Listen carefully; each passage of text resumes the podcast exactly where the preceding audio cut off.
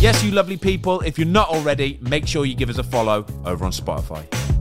and it was saying that you know if you get told you're in this phase you haven't got long left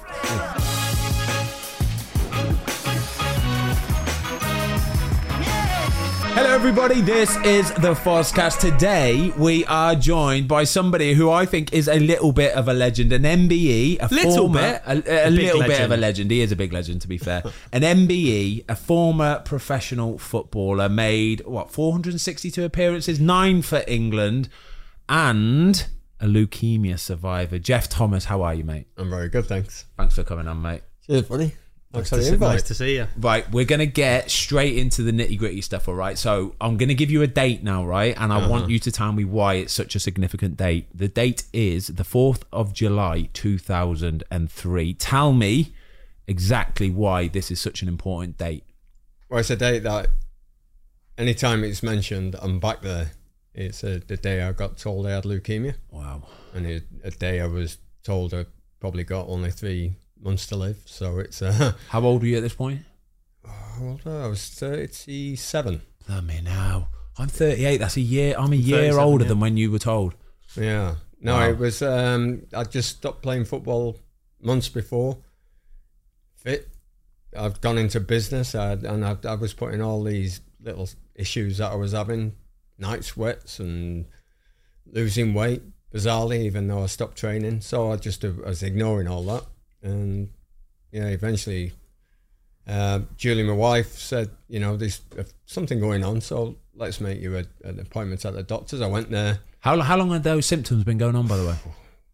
weeks, months, maybe. Really, Yeah, yeah. in typical man style, just kind of like Yeah. turn a blind eye to it. It's fine. I was putting it down to stress of having a new job, and Yeah. I've invested into a business that I, I was learning about, and I was going off traveling to foreign climes, buying uh, kit for the shop and things like that, and I was just putting it down to stress. And but yeah, there was something more to it. Uh, I was. I, had a lump in my stomach that I was pressing. It felt like a sponge, and it apparently was my spleen had engorged to about eight times the size it should have been. wow. But yeah, and went to see Dr. Taylor, Frank Taylor. Never seen him before in my life.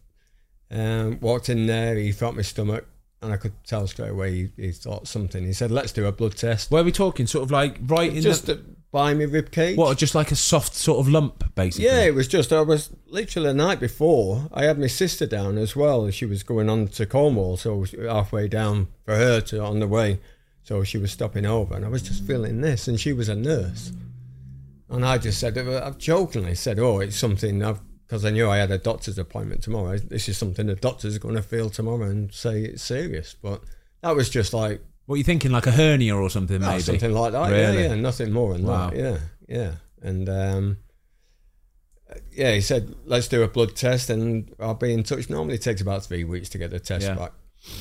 Three, four hours later, I got the phone call. I, I mean, I've spoke to many people since then that I've gone through similar, and it's it's all the same. You know, that moment of being told is it stops you in your tracks. And did they say to you, you've got Well- a few months to live? No, well, they did a, a few hours after. You know, when I met, uh, went to see another doctor called Shafiq, who was a blood uh, cancer specialist, uh, Doctor Shafiq, and he was the one that s- looked at my blood counts and said your white blood cells are been accelerated, but they're, they're not doing you any good because white blood cells are normally there for your immune Yeah, system. They're the fighters, aren't they? Yeah, and but they were being churned out, and they were they were only they were mutating, and they weren't they, they weren't doing me any good. So Yeah. they were they were starving me blood of oxygen.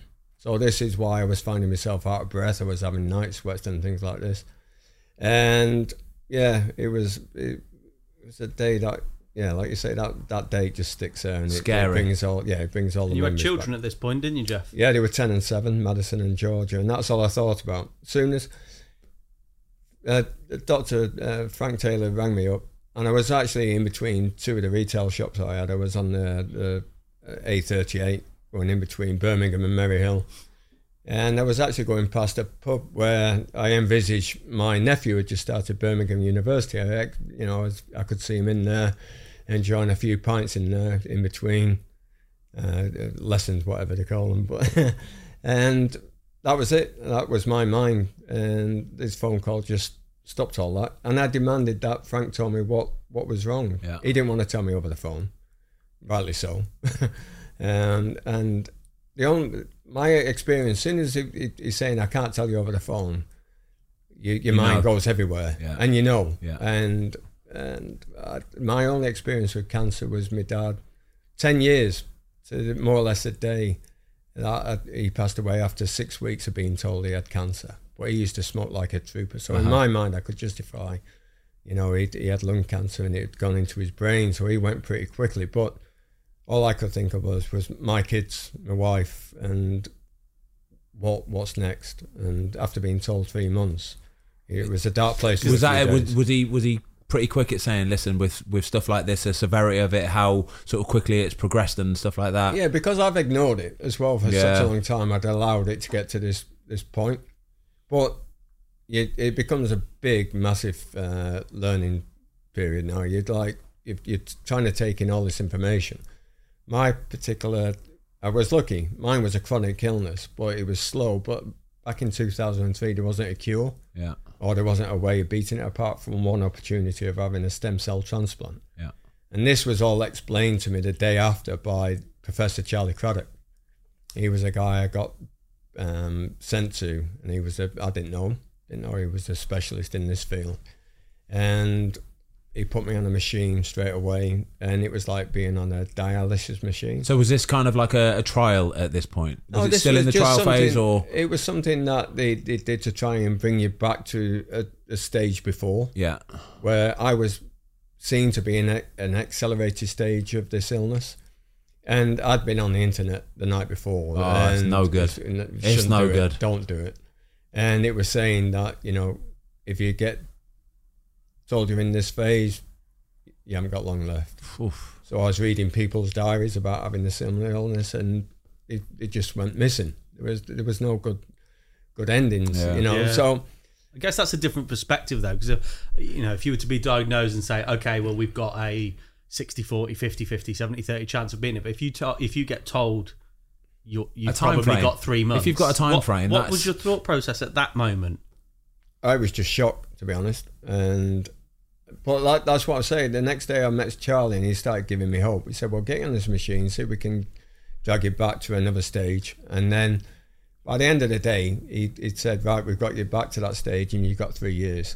wow And that was like, wow. I was uh, uh, bizarrely, I felt for the first time in a, a, a good spot. You know, it's like I felt like there's something to be positive about. And then it was a it was a, a, a time of really taking all the information and that was there and what were my options? And the only option I had of beating this was to find a, a match for a stem cell transplant.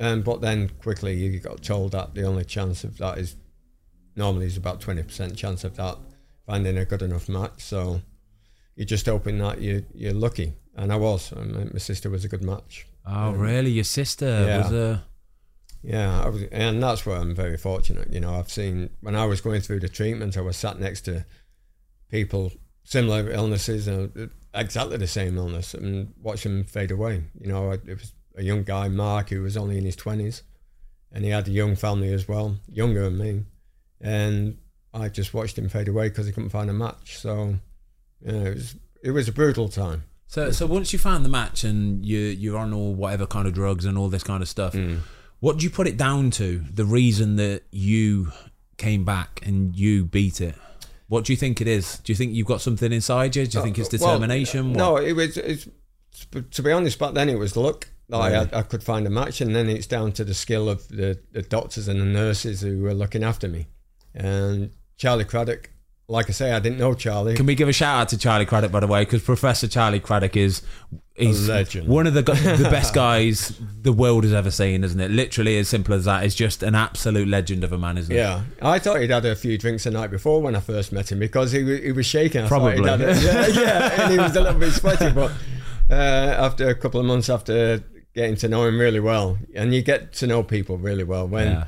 you put your life in their hands, and he's he's become a really really good mate now. He's the loveliest man, isn't he? Oh, his, his family are. His Yeah. family are. Can I just add, we'll talk about um, obviously what you then went on to do in remission, recovery and remission. But I'll just add at this point that that Cure Leukemia, who you do so much for now, that, that you're a patron of the Yeah. charity, as is Ben as well. Yeah. So there's there's a there's a long standing relationship here, and um, Are you, st- are you just a patron? Surely you've got to be like What? ambassador patron or something.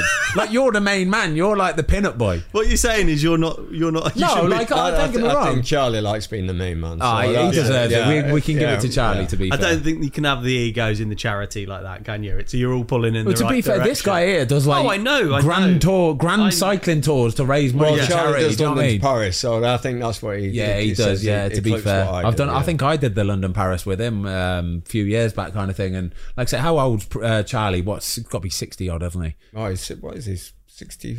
Well, he's pushing seventy. now, Yeah, Charlie, I probably. think. It'd have been 60 odd, I bet, when I did it with him. Um, but like I say, he's absolute genius of a man, like the loveliest man, but isn't afraid to get his hands dirty and get down. And oh, he's brilliant. What a guy. his enthusiasm for his work is is what's got you know people in the blood cancer community now have, have, have been given hope with the work that he's doing and people like him Yeah. they're working together now it, back in 2003 there wasn't many options um, but now there are you know Yeah. you've got my particular illness is now a tablet Really? you know, there's um, a, a trustee of Cure Leukemia who s- set up the charity Yeah. back in 2000, probably about the same time I was diagnosed. They set up the uh, Cure Leukemia uh, because there wasn't an opportunity of getting clinical trials on the on the it's even to a starting point. So they proved very quickly if you put a sort of a network in place, and they've got Coventry Hospital, they've got Birmingham, they've got Worcester, and they've All Stoke talking. All talking. all to talking each and other. working together, Yeah. and you, they got a population of patients that they could do trials on, Yeah. and then they very quickly found out they could accelerate trials, and pharmaceutical companies found that wow, this is a good vehicle to invest into. So they very quickly got thirty-five million pound worth of free drugs Incredible. into the infrastructure, and then Charlie. It's a bit of a long story, but Charlie then, when I was recovering, started as you know, I was asking him what can I do to say thank you. And he said, we need to make it national what we're doing Yeah. here in the Midlands. So I went down and uh, had a meeting with health ministers because I still had profile from my football days. I was able, bizarrely, Well, it was a bit of a story, mate. To be fair, Yeah, do you know but what I I- mean? Like, you you were a bit of a it was a bit of a news thing. A former footballer, only retired months earlier, suddenly diagnosed with Mm. Yeah. acute myeloid leukemia. and It's- that's how my girls found out. It was like not a bong on news at ten, or Yeah, so, yeah. but on local news, it was like and uh, saying that former international footballer is fighting for his life with cancer, and that's some. I we were trying to shield my ten and seven year old girls, of course, No. yeah. and they were just watching. We, we didn't even think. Well, I mean, Seriously. yeah. Well, yeah, but like I say, it's just Charlie's his vision. i- You know, is something that I've, I've been trying to sort of fulfill, and we're we're getting there. And he selfishly sort of give his his, his knowledge and shared his, his wealth of knowledge with other people. And he said we need to do nationally what we're doing in the Midlands, and that's why I went to health ministers, I went to big corporations, and got a pat on the back most of the times, but eventually got a bigger a charity, a national charity back in the day to support what he was doing. We had a three year trial and then very quickly leveraged about £250 million worth of free drugs into the UK system. So that was that was a great starting point and that I felt I'd, I'd done my bit in Yeah. the charity side then. So what we, what you saying? You're willing to sort of like, cheers, guys. right, I'll was see you more or later less now, right? Thinking right, I, I need to probably concentrate on myself and the family again Yeah. because I was selfishly doing crazy things to to raise money and awareness. Go on, and all like? that sort. Uh, I got on. Yeah, when I was told I was in remission two years after, or a year and a half, year and a half after my transplant, um, I decided to to do a challenge which was going to grab people's attention and I had a good friend who was following my story as a journalist, Neil Ashton. And Yeah, I know Neil. Big bike rider Neil. He's a little Yeah. animal as well. He's like a mountain goat. He is. Yeah, he's a good, very good cyclist. Yeah. Very good cyclist. And it was his idea of doing the Tour de France because he followed my story. And he, one of my positives when I was diagnosed was reading Lance Armstrong's book. Yeah. you know, he obviously turned out to he was winning.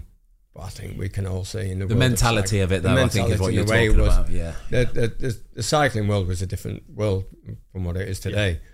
and but the mentality side of what he he fought to get back to, How he to did it, win yeah. the tour was what put me on a, a positive and he was raising millions of dollars for a foundation in America and I wanted to replicate that as much as I could in the UK Yeah.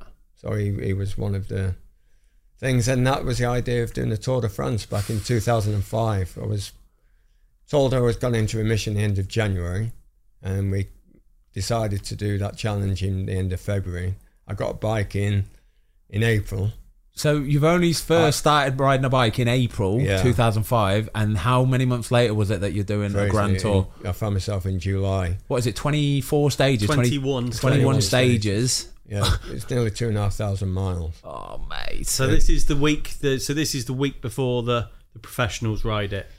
Well, back in 2005, we did it two days before Yeah. the professionals. So we were Every going stage. every stage, and we were going up mountains. With the fans were already there, and it was a great lift. Yeah. um, but it was a great, you know, motivation to get to the top of every single mountain because a lot of people in the world of cycling, the media, uh, were saying that you're going to have to walk. You know, you're a footballer and this, that, and the other. And I, I just, and there was one guy who said you need to respect the tour. Don't just sort of walk up it and you know just get off the bike and get in the car. And I said I'm not going to do that.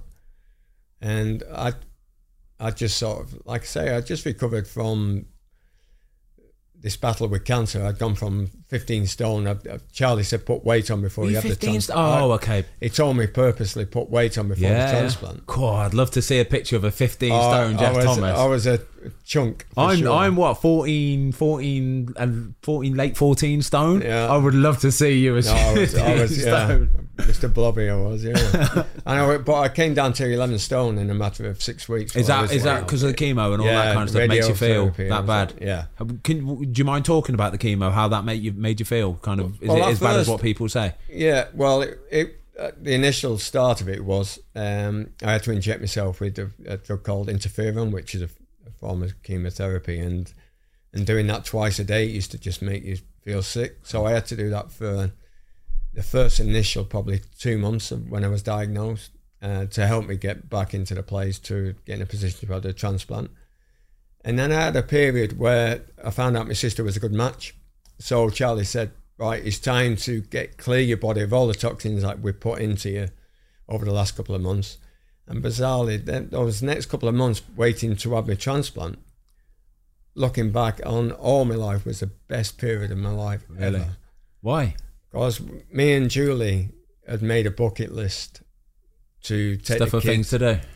Disney World, Nice. go away for Christmas. We went to Mauritius for Christmas. We had three weeks for so Christmas and New Year. And being a footballer before, never been away at Never. Christmas. I know. And just being able to do things like that. And with the girls, we did. We went down to Cornwall. Never been to Cornwall. Walking onto a beach in in the middle of October, where nobody else is there, and watching the girls run on the sun was something you you don't forget these things Yeah. and yeah, it was just a magical time.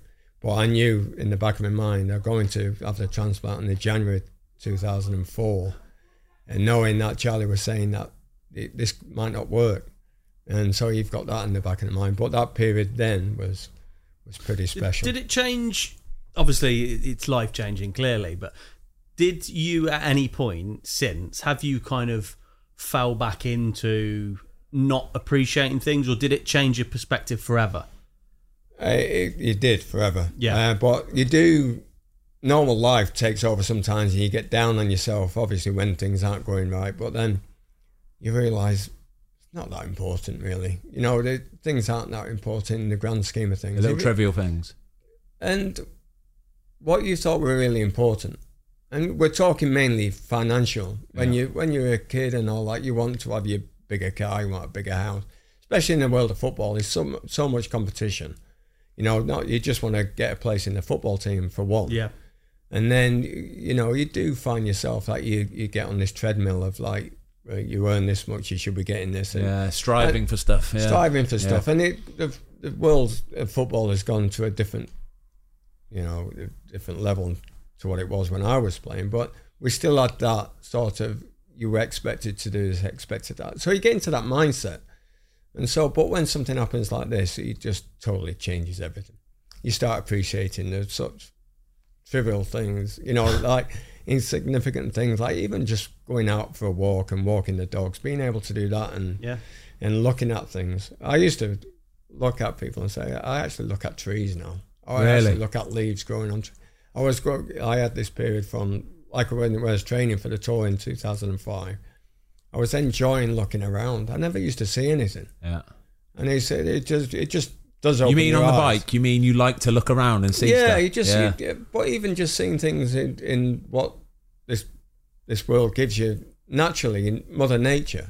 Mm. I never used to appreciate that, but now even now I, I, I just look and listen to the birds sing and all that. Have you written a book up before, Jeff? By the way, I've- have, have you done a book? I have done a book. Yeah. You sh- I was gonna, this is like words for life. This is stu- No, sort of I- stuff that people need to hear, and like this is how people should be living their life, But isn't do you it? remember when Steve Jobs, this is well, obviously Apple, very famous, wasn't it? And like he, uh, it was his deathbed, and he was saying like, you know, it's not the cars, and it's it's people, it's experiences. Yeah. And like you said, doing that bucket list with your family. yeah. That's they're the moments. That's that what matter, life's aren't they? about. That's what and, it's about. and, uh, my life now is more is my family really. Yeah. and they come first with everything now. And you know, if I can help them still, that that's my main priority.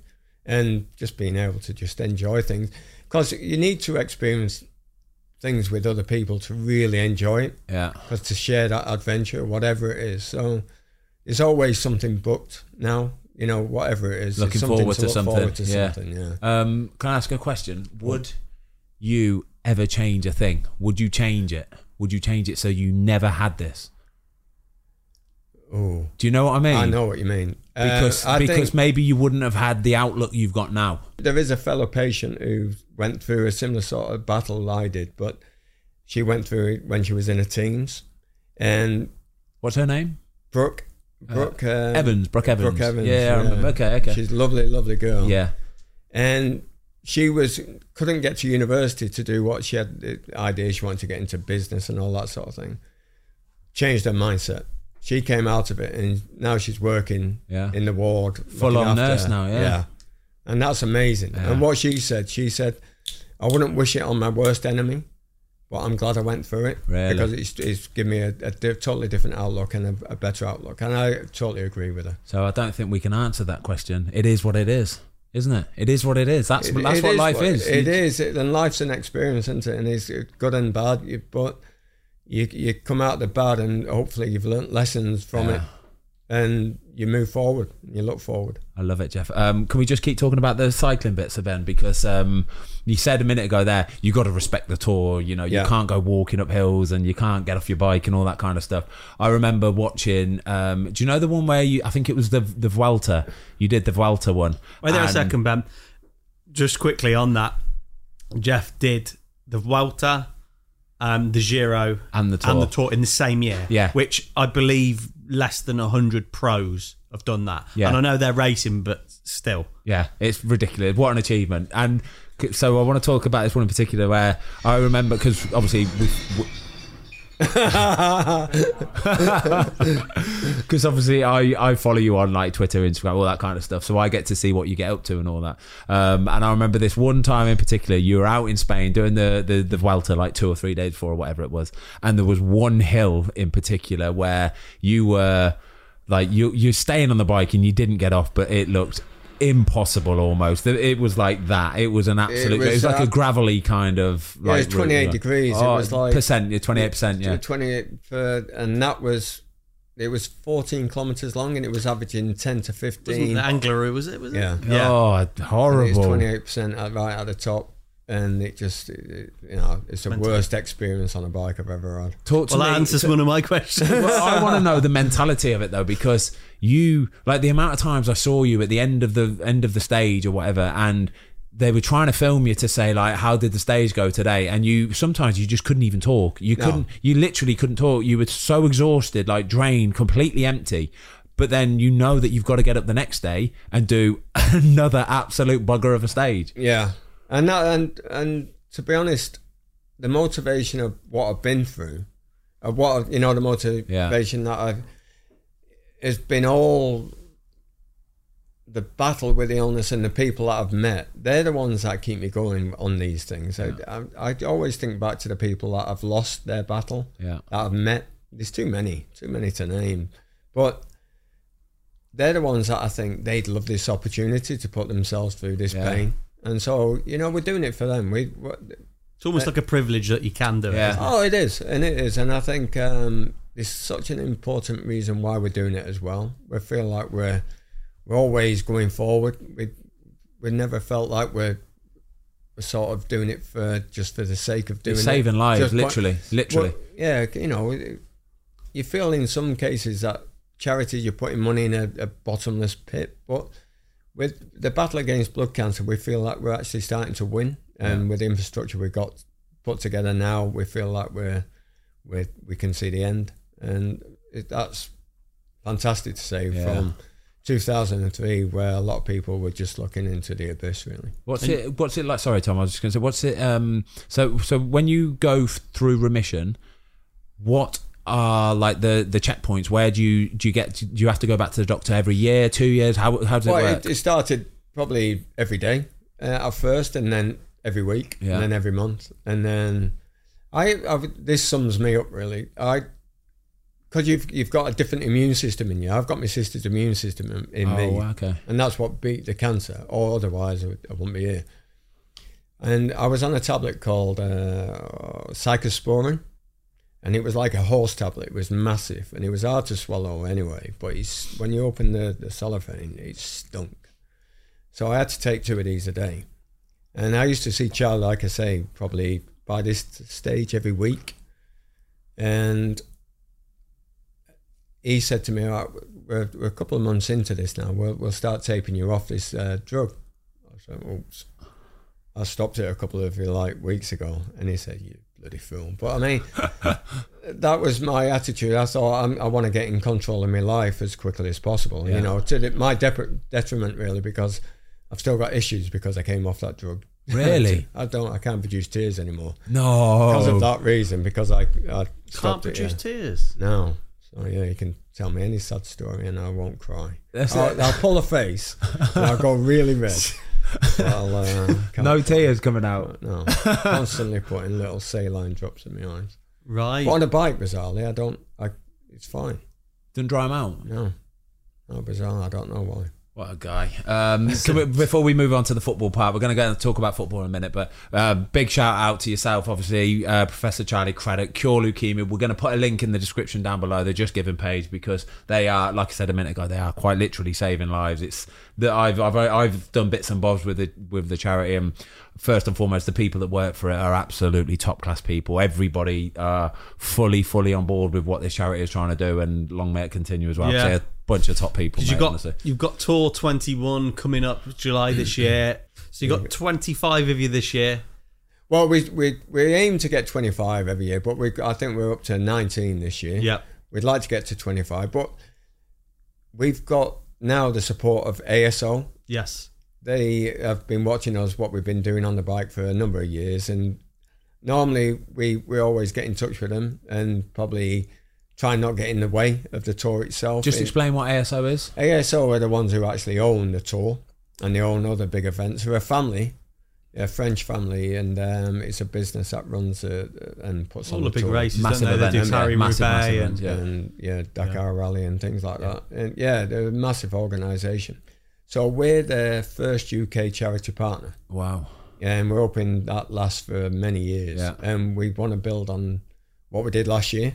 Tour 21 uh, last year raised over a million pounds, which was amazing. To go into Paris is great. Anyway, finishing such a, a, a you know a challenge, but to know that we've gone past that million pound mark was pretty Yeah, it's special. Can I tell you about the time I did um, ride? Um, sorry, the uh, London to Paris ride for Cure Leukemia, where he said there going into Paris is a wonderful feeling. It wasn't when I did it because we got sort of into Paris and you could start to see the Eiffel Tower, all that kind of stuff. And the last, pretty much one of the last bits is you go down the Champs Elysees and it's on like the cobbles kind Yeah. of thing. But before we got to that point, I said to the guys, "We're like, listen, we've got another stop in sort of like uh, like half an hour or something." And I was like, "I need a wee though. I'm busting. I'm busting." They were like, "We're we're stopping in half an hour anyway. It's fine." So I was like, "All right, I'll hold on. I'll hold on." Got down to the Champs Elysees and I was like, "We stopping?" They, "No, we're not stopping. We're going all the way through." this bit." And we was going over those cobbles, mate, and like.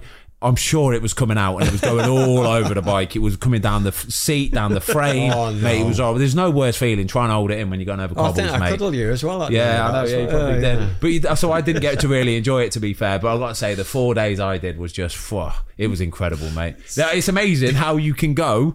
Like you're riding 60, 70 miles a day, then you get absolutely on it. Like you're having an absolute session of drink, and then the next day you're doing 60, 70 miles, and then have an absolute session of, dr- of drink. It's incredible, mate. can't do it. What a laugh. But the Tour 21's got a particular challenge for you this year, haven't you? Because um, there's a, no- another significant milestone, but you're missing it this year. Oh, wait, you will, yeah. so, so it's your But bring the mood down a little bit if you want. It's your- no, no, yeah, my good, yeah, my good lady Julie, who's, who's- who is my rock really. She'd been there obviously through sick and thing and that, but twenty five years. we Oh, she's put her celebrated. foot down. M- married, no, married 25 years. and it's uh, uh, day eighteenth of uh, July. I'll be on a bike. Oh, so you're so I'll be you're honest, doing yeah. it instead of that. Yeah. So you put your foot down.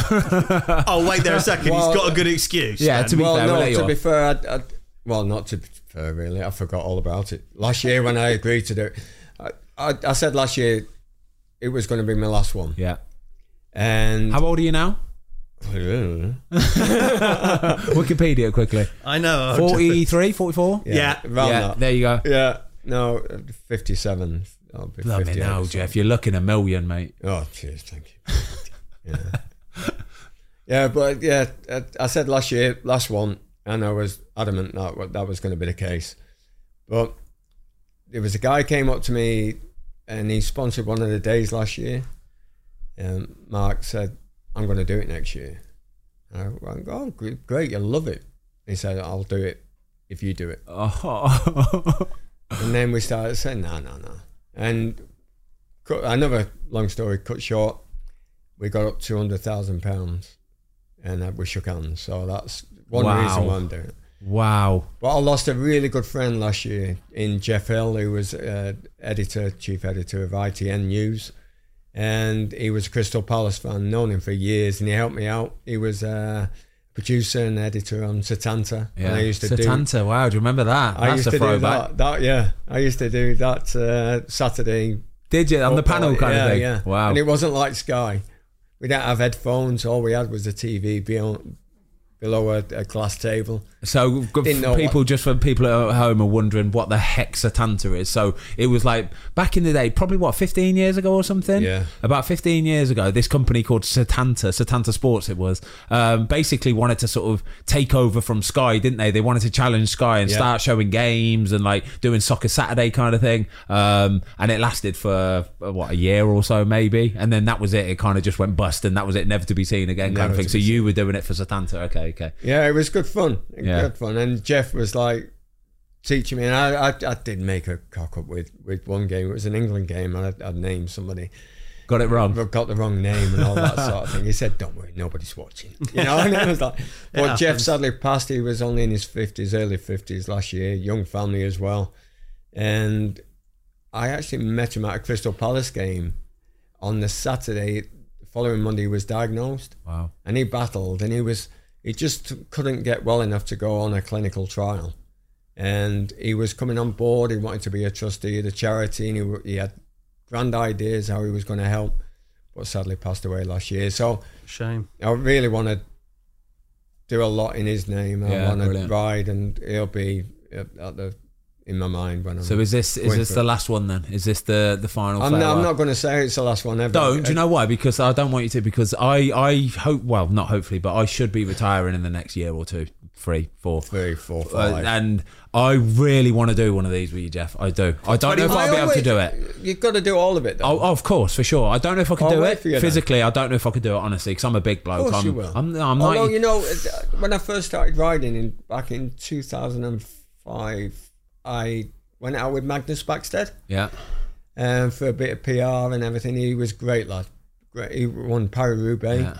big, strapping guy. I thought he was too big for him. But he was telling me about the tour. He'd never finished a tour. Really? He was huge, really, to like a Just too bathroom much for round him. the first couple of weeks where he, I'd imagine some of the hill ones, some of the some of the big missed the ones. cut-off, yeah, yeah. the Queen stage. If you miss a cut off, you're out, aren't you? Well, I think as well he was in there for. I think it was set up differently back in the day. You know, the sprint days were normally in the first couple of weeks, Yeah. or the first ten days. Ah, okay, They and were then you pretty got into flat, the and then mountains. the mountains came Yeah. along. Yeah, so- that was some time for him to say goodbye then Time, from yeah. there on. Yeah. Yeah. he's no longer going to be a help. Yeah, but I would, mate. Honestly, I would absolutely, I would love to do one of these. Yeah, I was I going really to 'cause say would. because with, with the charity with Cure Leukemia, I think once you get to the point where you want to hang up the hang up the cleats, Jeff, you need another another footballer to take over on Grand Tour. Grand Whoa, Tour duty, steady don't on. you? That sounds like you're volunteering me for something here. That does.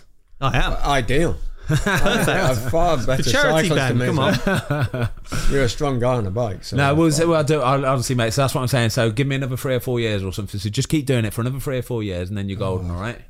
Kind of thing. Yeah, okay. Right, come on then. Pal, let's, let's talk football. let's come on, let's talk get a bit. football. Let's get a bit of football talk on the go. Um, you're best best known for Crystal Palace because you played with some big boys at Crystal Palace, haven't you? Oh, you it played was, with some uh, of the big Yeah, boys. Steve Coppell was. I, you know, when I look back, I forget he was only 28 when he took over at Crystal Palace. Was Manager he? at Yeah. 28. Yeah, That's got to be one of the. That's got to be the youngest. I hope I'm correct Surely. in saying that. Eddie but I- Howe was very young, wasn't he? Not 28 young. No, no, but still, wow. But he was well known for being an you know educated footballer. You Yeah. Mm. know, he got a degree in Did, engineering. why, why did he retire early? Then injury He must have. he Been. had a bad injury, Yeah. knee injury, yeah. And um, so it was his first job, and probably a year into his, his career at Palace, uh, he came and watched me a number of times at Crew, and I went down there and it was went into a dressing room and it was the likes of Ian Wright, Mark Bright, Yeah. Andy Gray, midfielder, you know, and just some top characters. Some of these guys still help out with the charity, sort of look after all that kind of stuff as and well. that, that's the beauty of football. Yeah. You know, football is you know uh, is you, you meet people on and off the pitch, and they become friends for life. Yeah. You know, and uh, and you when you meet them again, you feel like you're probably about twenty again. I know. You Oh, Yeah. know, you just want to go out and do the same thing, but you can't. You're not allowed. But you were, you were at Palace for s- what six ye- six or so years. seven Obviously, years, people yeah. know you best for for um, being at Palace. I know you've been at Wolves because you're a legend and they're my team. but um, it was at Palace that you got your uh, England England caps, wasn't it? There was a number of us. There was John Solarco as well. Oh, wow. Andy yeah. Gray got John one. Solarco did the Ride London, the uh, Yeah, London, to Paris. Sorry. Yeah. Sorry. Yeah, Yeah. yeah, uh, yeah. And it was uh, Nigel Martin, Yeah. first wow. million pound goalkeeper. Yeah. we had a good side. We finished third in the what would be the Premiership. Wow. You know, it was um, and Ian Wright obviously was and Ian Wright had, has done London Paris. Of course he has, Great yeah. on the bikes. Yeah. Doesn't know how to unclink. Uh, He, Still, he was come in on. the bushes every time. He's like, oh, yeah. Oh, imagine having some footage of Ian Wright falling off the bike 'cause he couldn't clip out in time. Or Oh, what he did, Ian. Like I say, it- the guys have helped out a number of times when we've done charity. And I did uh, probably 2007. If We had great success in 2005. We, we raised a quarter million pound. I won the Helen Rawlinson Award. Yeah, yeah. BBC. And I felt there's so much more I can do with Charlie. So I was asking him all the time what I can do. So we did the tour again in 2007, where I did it with a, uh 10 cancer survivors because I felt like, you know, it's not me, I'm doing it for the people. So I got these guys and righty, and it was a year, it was in London, started in London. Yeah. So there was a stage down to Cambridge. Nice. So righty did that. It was over 100 miles, first time he'd done. Phew, I bet he so was he blowing, was weren't he? flagging. He was flagging. Yeah. So we had to put him in the car uh, with about 20 miles to go. But we didn't know, like you were saying about your, your London Paris experience, he had to pee himself. Just, and There's nothing wrong with it, Jeff. You there's know. nothing wrong There's with it. nothing wrong. But he didn't tell anybody until he got in the car. And it was a cold day, bizarrely. Oh, that's miserable. And he got in the car, and Becky, who was uh, doing the support, put the heaters up. All of a sudden, Oh. steam started coming off his pants, and it just stinking, Stinking everywhere. Yeah, that's it. We've got to, we've got to say this isn't like an unusual thing for cyclists, is it? Like the pros literally do this all the time. well, They're- they, they they're pretty good at mastering the weighing off the bike, aren't they? Yeah, Bib- bib pull it to shorts the side, boom, have that, Which pull it remember up to the was side of it the road. Tom Dumoulin? Uh, was it, was it Ah, in the that was tour? no. He had a he had a bad belly, didn't he? He had a bad belly. number two, yeah. didn't he? On the, yeah, Oh, yeah. no. yeah. If it hits, what But are you if you're on gonna do? the bike for 100 miles a day, human you're nature. Like, you got to go. You got Yeah. to It's go, Long haven't you? time. Yeah. Yeah. So what about your England call up then, Jeff? That tell us about. So you've had nine England caps, which Oh. is obviously phenomenal. And and uh, how did you get the call? Was it a call? It was. It was um, just Steve Coppell pulled me after training. Just said, um, "I've had a phone call. Graham Taylor wants you to go out to Turkey." It was a qualifier, European qualifier, and he started me. I was surprised to even, to be honest, I was surprised to be in the squad. Well, in the first time with a squad, and then you're getting started straight away. Straight away, yeah. And uh, we were winning 1 0 in the 45 minutes gone, and he, he said, Right, you're off. And I thought, Oh, that's it then. That's my England career. What, what was the first half like? Oh, Did you? do- You Well, must Oh, I, have, I, I, I felt I did all right. It was me and Davy Platt in midfield, and I Yeah. thought we dominated the midfield. And after the match, he said, You had the perfect 45. I didn't want you to spoil it. I wanted you to. Wow. So that was it. That was the start. And Brilliant. Played nine games. Uh, got injured in between, so it wasn't nine back-to-back games. But in them nine games, never lost, but never scored, which was Right, so you, hold on, let's talk about this for a second, okay? Because there's a clip I've seen many, many times, right, where you said you've never scored, but you did have one big chance at one point, didn't you? Again, I'm gonna put I'm gonna put the YouTube link down below, all right? If you want to go and watch it, quickly go down there now, watch it, and then come back to this. But you need to have a watch of this video because it's disgusting, yeah. Honestly, it's filthy. So you get paid, who was it that played you through? Gary Lineker. Gary Lineker. So Gary Lineker is kind of the, the, the it's a bit of a counter attack basically. Gary Lineker's got the ball on about the halfway line. You've made a run on the outside, played you through, clean as a whistle, one on one with the goalkeeper, and then tell me the rest. Can't remember. Oh, it's horrible, mate. It's horrible. I, I, I am predominantly left-footed, and I always thought my left foot was, you know, I could do anything. How many with it. goals did you score in your career, by the way? No, I had a Have we good got 'em here? time in, in. Oh, 66 goals. I've got it here. 66 goals. That's not bad then, to be fair. No, I, I Yeah, you used to can be able score to a few. score a goal now Yeah. and then, but no, I totally duffed it. I, you know, I went for a, a, a chip rather than. A dink. So he's drew the goalie out to about the 18 yard box, didn't you? He came out to about the 18 yard line, and you've tried to dink it over him, haven't you? it's not even got off the floor. it's not even. It's not even got enough energy to really. He just crawled over the line to go out for a goal. How, how kick. far wide did it go? Did it go out for a, People said it at a corner flag, but it didn't. But went out for a throw? Or? no, it didn't. No, no. It Not probably- quite the corner flag. I'd like to say it was the 18-yard box sort of line. It was. It was about the 18 yard box line. It was horrible. It was, yeah.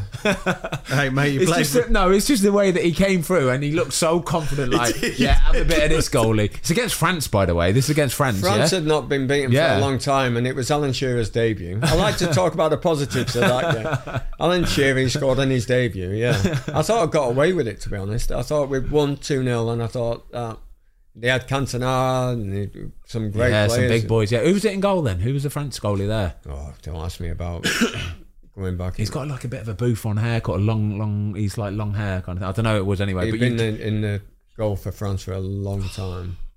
not. No, I, was a wouldn't, big- I don't know. I ain't got a clue. I ain't gonna. Yeah. but I. Yeah. So anyway, mate. Um. No, it's a lovely clip. Honestly, That The- was it. That was the end of my uh, England. I, I never spoke to Graham Taylor. He never rang me up to say you dropped.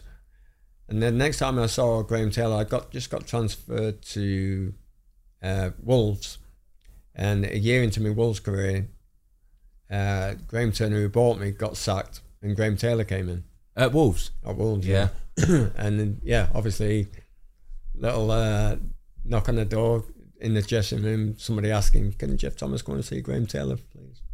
That was it. Yeah. So So I was injured at the time. I'd done my cruise ship at um, at Wolves Yeah. early on in my career there, and yeah, met him. But yeah, we became really good friends. Actually. lovely guy, isn't he? yeah, top top guy. You know, when you're an England manager, there's so much pressure on you. Yeah. You, you don't get to see the man Yeah. you just see him for a couple of d- hours a day, you know, in that time when you're in, in, in England training camp and that. But he had a, it just sums him up.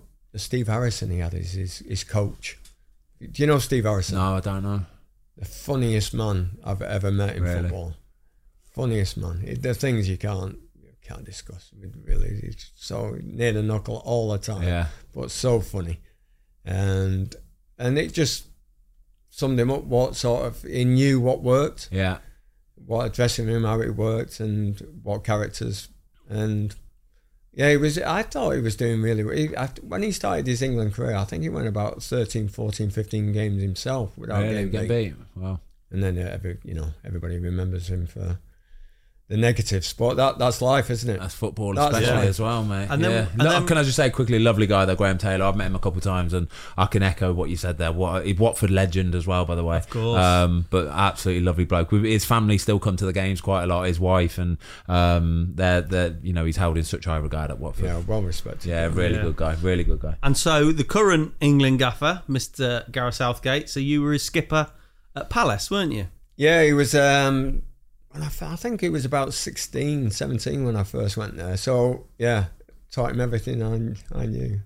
What was Gareth? What was Off the Gareth pitch. like back in the day? Then was he? Because I've read I've read a story about Gareth Southgate. He was like Mister Professional, basically. Have you Right. seen the? yeah, There's a video, isn't Yeah. there? Have you seen the videos where they're like, "What do you like to do on a Saturday night?" And he's like, "It's like almost James Milner-ish, like like yeah, I'll have a ribena and friggin' Yeah, and, and I'll a have a Diet salad, or, Coke yeah, and or a- something like that kind of thing." He, yeah, right from day one, he was like that. Really? You know, he's uh, he's he wrote a book with um, Andy Woodman. Yeah, He was goalkeeper. Yeah, his- goalkeeper, his best mate at the time, and probably still is. Andy, Yeah. great character. Andy was like he was like chalk and cheese, really. Andy was want, wanting to get on the beer and Yeah. get out there after a game. good and lad. all He's a that. goalie though, any good lad. Yeah, yeah, a great lad. But Gareth would go out with him, but then he'd be, you know, collar and tie, nicely done up. and Really? everything. Yeah, I'll t- can I tell you about one night? This sums up Gareth. We've gone out, we've celebrated. We, I think we played Tottenham away, and we've we've come back, and we've gone straight out, straight on a few beers, and we're in a nightclub, and it was called Joe Bananas, this nightclub Yeah. in, in Croydon, and there was a group of lads that were getting a little bit upset because uh, Andy Woodman, good-looking guy, was uh, making all eye the with one of birds. the girls and Yeah. everything.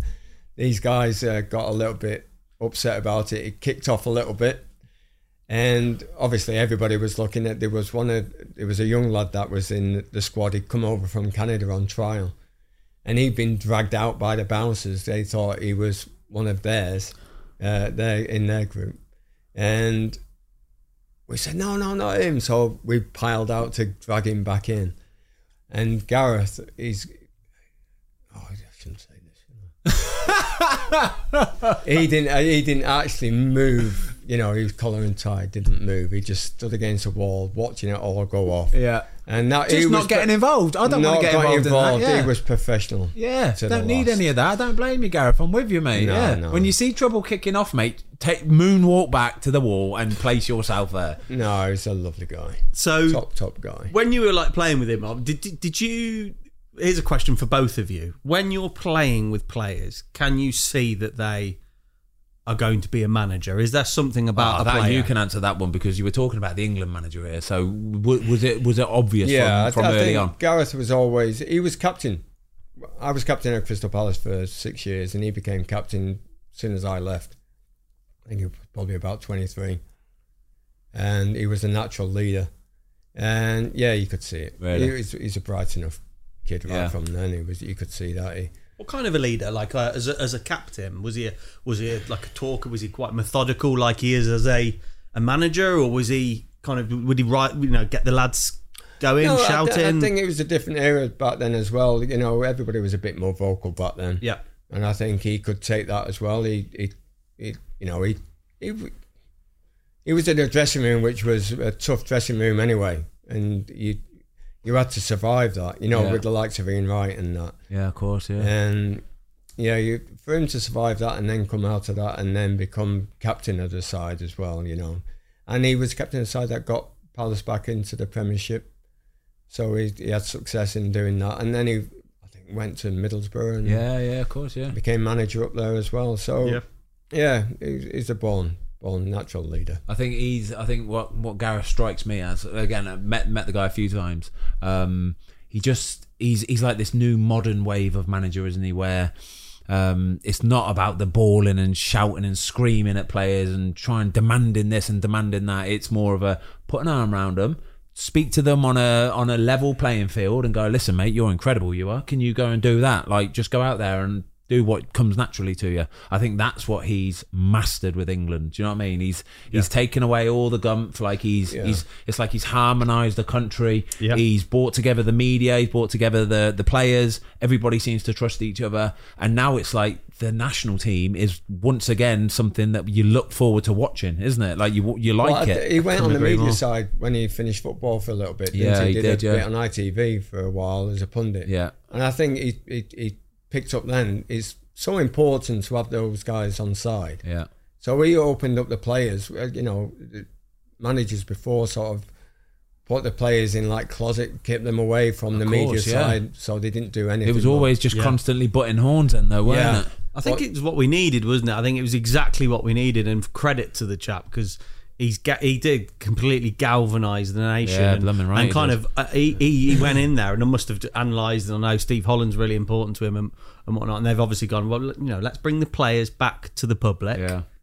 Okay, these are all top level professional professionals. I'm guessing they don't coach them to within an inch of their life, but with previous managers, you know Capello, even Sven, and um, it- it's almost like we just needed someone to come in and and, and glue the lads of together course, and glue yeah. the nation together, and that's what he seems to be doing. But he's, he's, a, he's his own man as well. He doesn't bow to pressure from outside or above him or anything like that. He's, he's very opinionated and he'll stand by what he believes. And I think that's his, uh, his success. Yeah, it's good. It's good to see. There's a lot Another- of another- learning. sorry, I was going to say another another guy that helps out with the charity a lot. Actually, Gareth Southgate. He does. He Oh, does he's quite a massive, bit for yeah. Cure Leukemia. Yeah. Lee does a lot. Um, I think it was quite documented when he first took over. He would go and look at other sports and training methods, wasn't he? A little bit, I guess, like Arsene Wenger back back in the day. Yeah. And looking at, I think Gareth was at like NFL. We would go to like talk to Oh, NFL really? coaches, Just see how that different, works and and stuff. just see what because ultimately it's another sporting team, isn't it? Yeah. And things are sometimes always done a And you- certain you- way. I think you feel with Gareth as well, he's, he's still willing to learn. Yeah. And and the past managers have got this, they feel like they're on this pedestal where it's all about me and all that sort of thing. But it, you get that sense with Gareth that he still wants to listen He to speaks players. so well though as well. doesn't yeah, he? he speaks he does. so blooming well. So what do you every, reckon- every single topic that comes up, whether it's a bit of a scandal thing, a bit of a this or that, he just addresses it in the right way all the Yeah. time, doesn't he? Never misses a target. What are your thoughts on the World Cup this year, Jeff? Do you think we've got a chance? Always got a chance. I was thinking about the World Cup. It's bloody, it's like nine months away, isn't it? Qatar. This How year. weird is it going to be this year, Jeff? Having a World Cup in blooming December. I know. It's bonkers, isn't it? It's all money, isn't it? It is, mate. I know. It is Halfway all through money. the season, though, I don't know how it's going to play out. You could get some weird and wonderful results this It year. could be you could. interesting. I think it could Nice be. holiday Yeah. for you, though. Pff, I don't know, mate. To be honest with you, but like I say, if I'm still playing, you, you it won't really stop. It's, I think we'll probably end up getting, you know, maybe a, a week off or something, but that'll be about it. You reckon? Yeah, it won't it won't all shut down for a good like month or six weeks or something like that. Yeah, weird one. Anyway, weird. Be interesting to see how the teams manage it because obviously, if you've got players going out to the World Cup and certain players, it does honestly the schedule doesn't change so much it's um that i think the season starts maybe a week earlier maybe finishes a week later or Couple of something weeks later, but yeah. that's it it doesn't really touch the sides of it Yeah, they've got a good young side now, Yeah. haven't they? They've got some great players. they've got a that come chance to into be it. fair they've got a chance right i've got a load of uh questions quick fire q&a you can go as deep into the answer as you want or you can just give it simple simple simple Right. simple um favorite cheat meal Favourite what? Cheap, cheat meal food if you've got to have some food like you want a cheat meal what, what's jeff Bag of Thomas on? chips. a bag of chips like chippy chips Oh, Yeah. I'm all over that. There's nothing wrong with that, Jeff. Oh, northern kid. Um, gravy and curry sauce.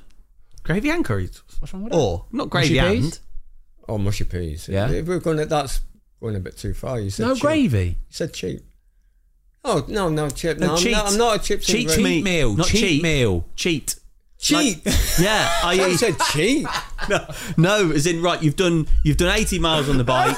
You've got free run to have your guilty pleasure, whatever you want. what are you Chips going and for? cheap, you know, mate. They cost like a Oh, fiver now. Yeah. No, they don't. I said cheap. Uh, No, uh, I'm, I've not eaten meat now for five years. Have you not? Oh, really? I didn't Gone know. vegan? Didn't Five, know six ye- Well, not vegan. Veggie. Yeah, uh, I'm pescatarian. Oh, okay. I cop out.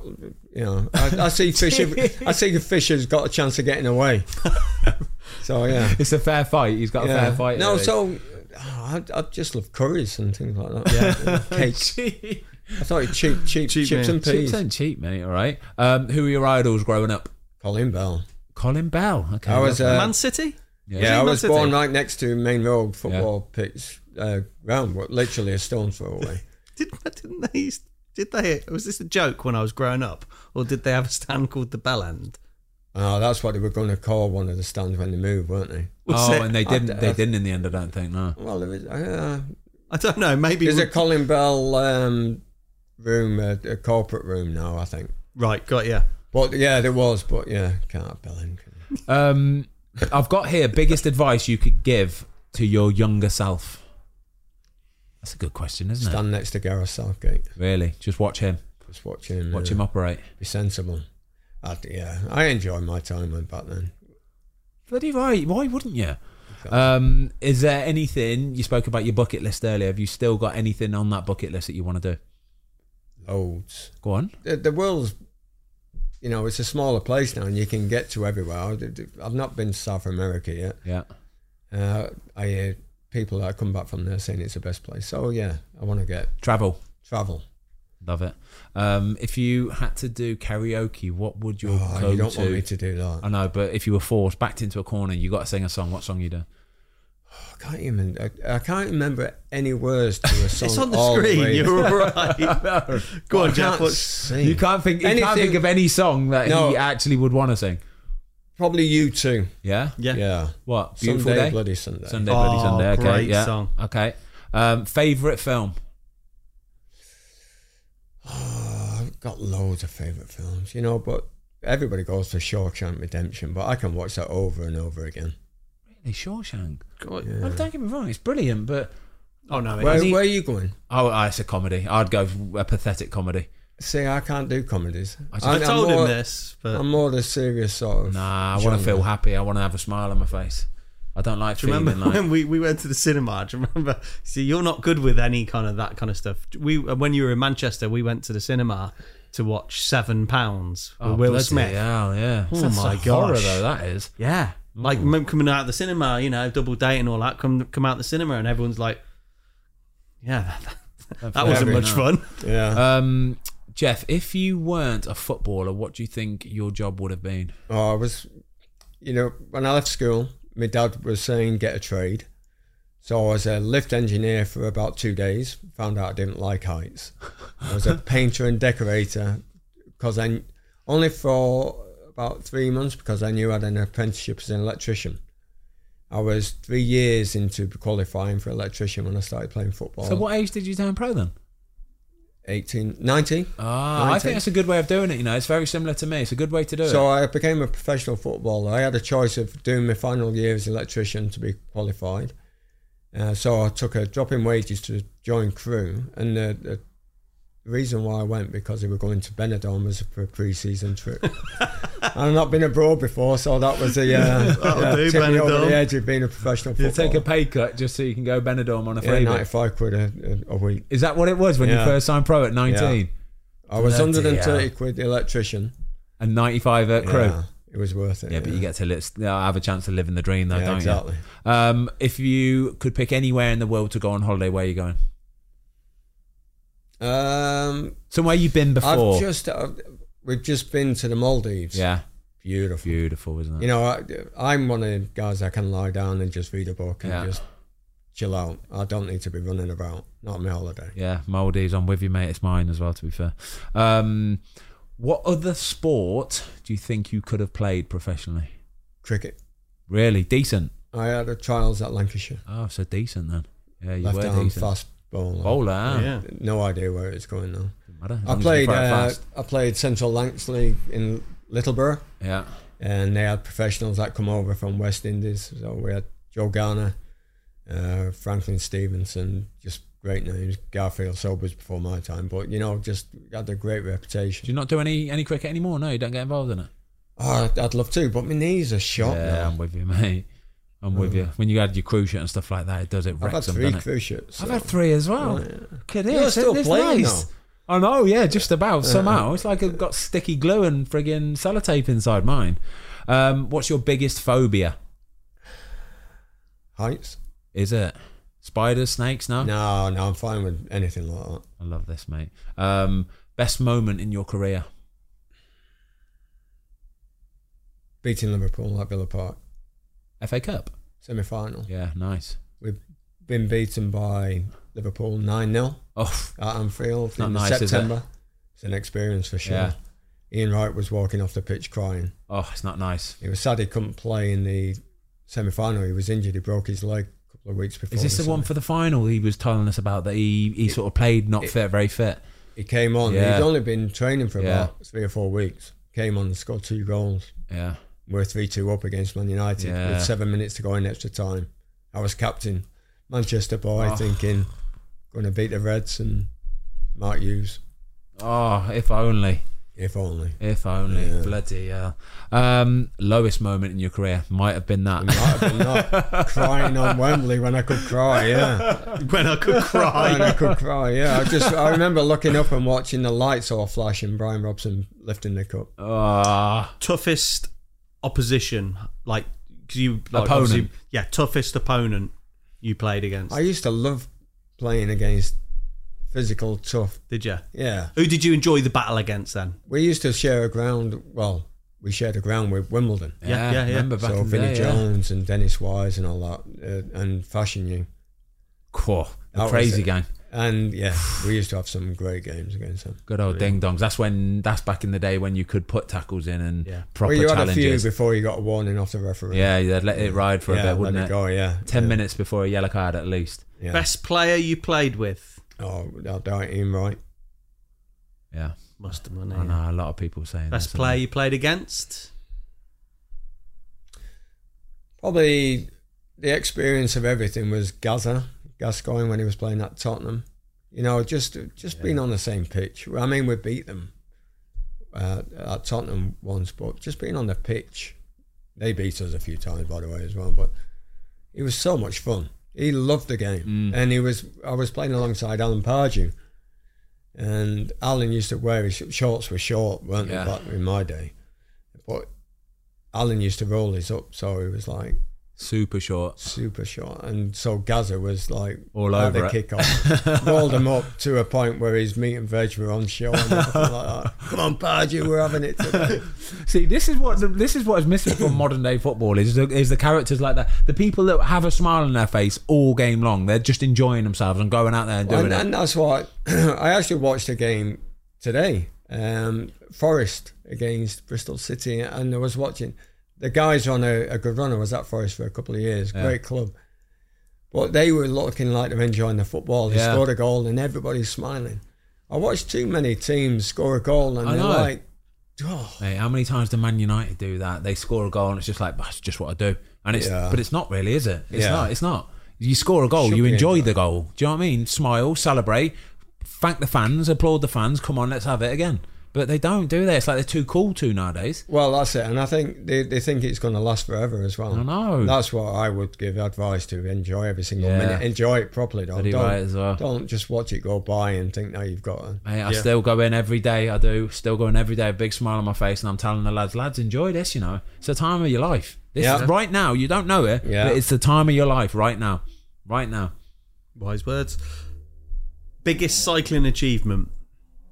uh, getting to Paris in 2005. Yeah. Which is the hardest of the three tours?